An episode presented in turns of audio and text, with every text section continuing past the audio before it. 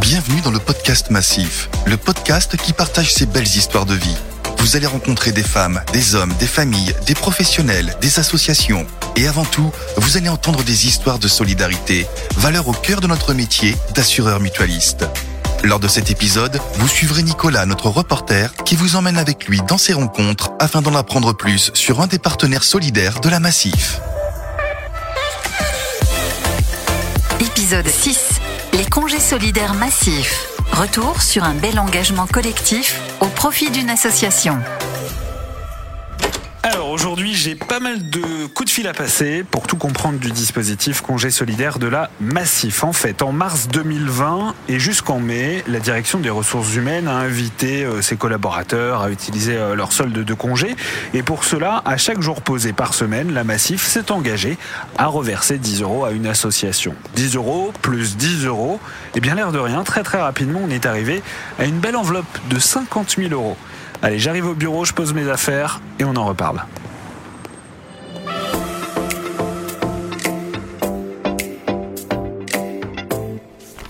Et vous l'avez compris, j'ai un rendez-vous téléphonique aujourd'hui et c'est avec Joël, un ancien élu de la Massif qui va tout nous expliquer.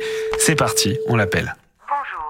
Visiblement, Joël est déjà en ligne. Alors, ce qu'on va faire, c'est qu'avant de le rappeler, je vous propose d'écouter Xavier. C'est un des collaborateurs de la Massif que j'ai pu joindre.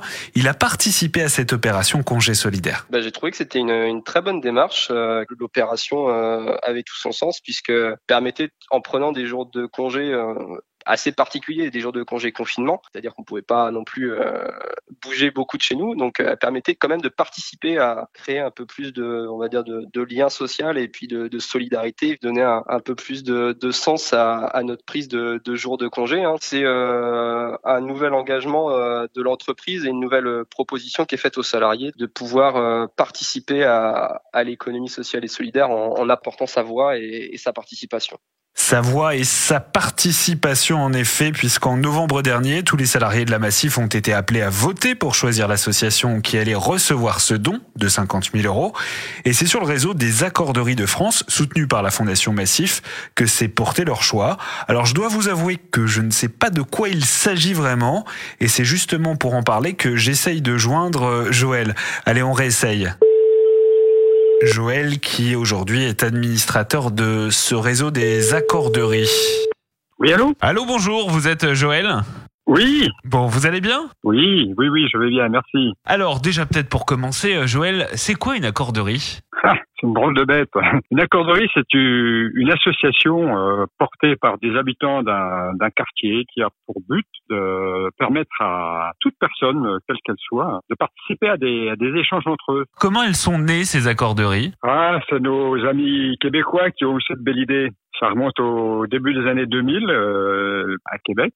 Et c'est en 2011 que la première accorderie les premières accorderies sont, sont nées, une à Chambéry et une à Paris 19.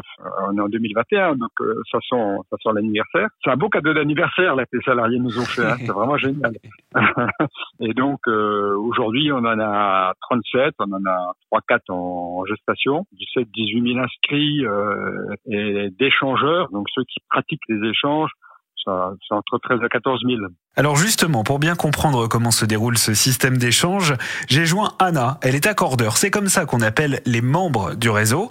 Accordeur dans le pays d'Iwa, dans la Drôme.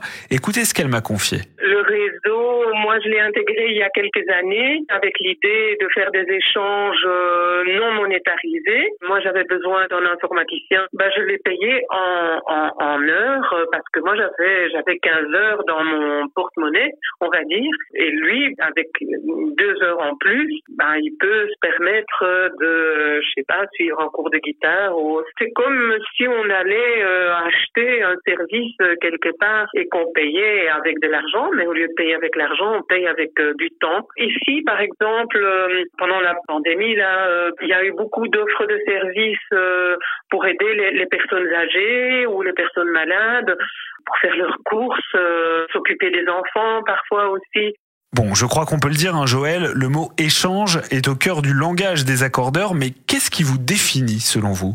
Ah, moi, je crois que le, la chose la, la plus intéressante, c'est cette capacité que nous avons de ne pas avoir des personnes euh, en assistance qui viendraient chercher un service, mais vraiment des personnes qui donnent, qui sont actives, des personnes qui sont citoyennes. La finalité, c'est que cette personne, en retour, se mette en situation de rendre aussi ce service qui va donner le sourire à, une autre personne, et ce sourire, va donner un sourire, c'est cette capacité de remettre les gens euh, et sortir de leur isolement. Euh, c'est également une belle mixité sociale. Les gens ont besoin de se retrouver en tant qu'humains et non pas en tant qu'ingénieur, euh, insti, au chômage. Non, non, on, se rencontre entre voisins, euh, entre monsieur et madame. Ça, c'est extraordinaire. On rencontre entre tous, entre, entre semblables. En tant qu'ancien délégué élu, vous portez toujours, j'imagine, les, les, valeurs de la Massif, Joël. Que représente pour vous cet engagement sur les congés solidaires? Moi, je trouve ça extraordinaire. En même temps, j'ai pas été tellement surpris. Ça aurait pu être pour une autre association, bien sûr. Il y en a tellement des belles. Mais cette ouverture euh, vers l'autre, ça fait partie de, l'ADN des salariés euh, qui sont vraiment euh, aux côtés et avec les, les sociétaires. Et ça, c'est une force, hein, c'est vrai. Une force qui se concrétise aujourd'hui par ces 5000 jours de congés donnés et ces 50 000 euros récoltés. Alors à quoi va servir cette somme? Eh bien j'ai posé la question à Hélène.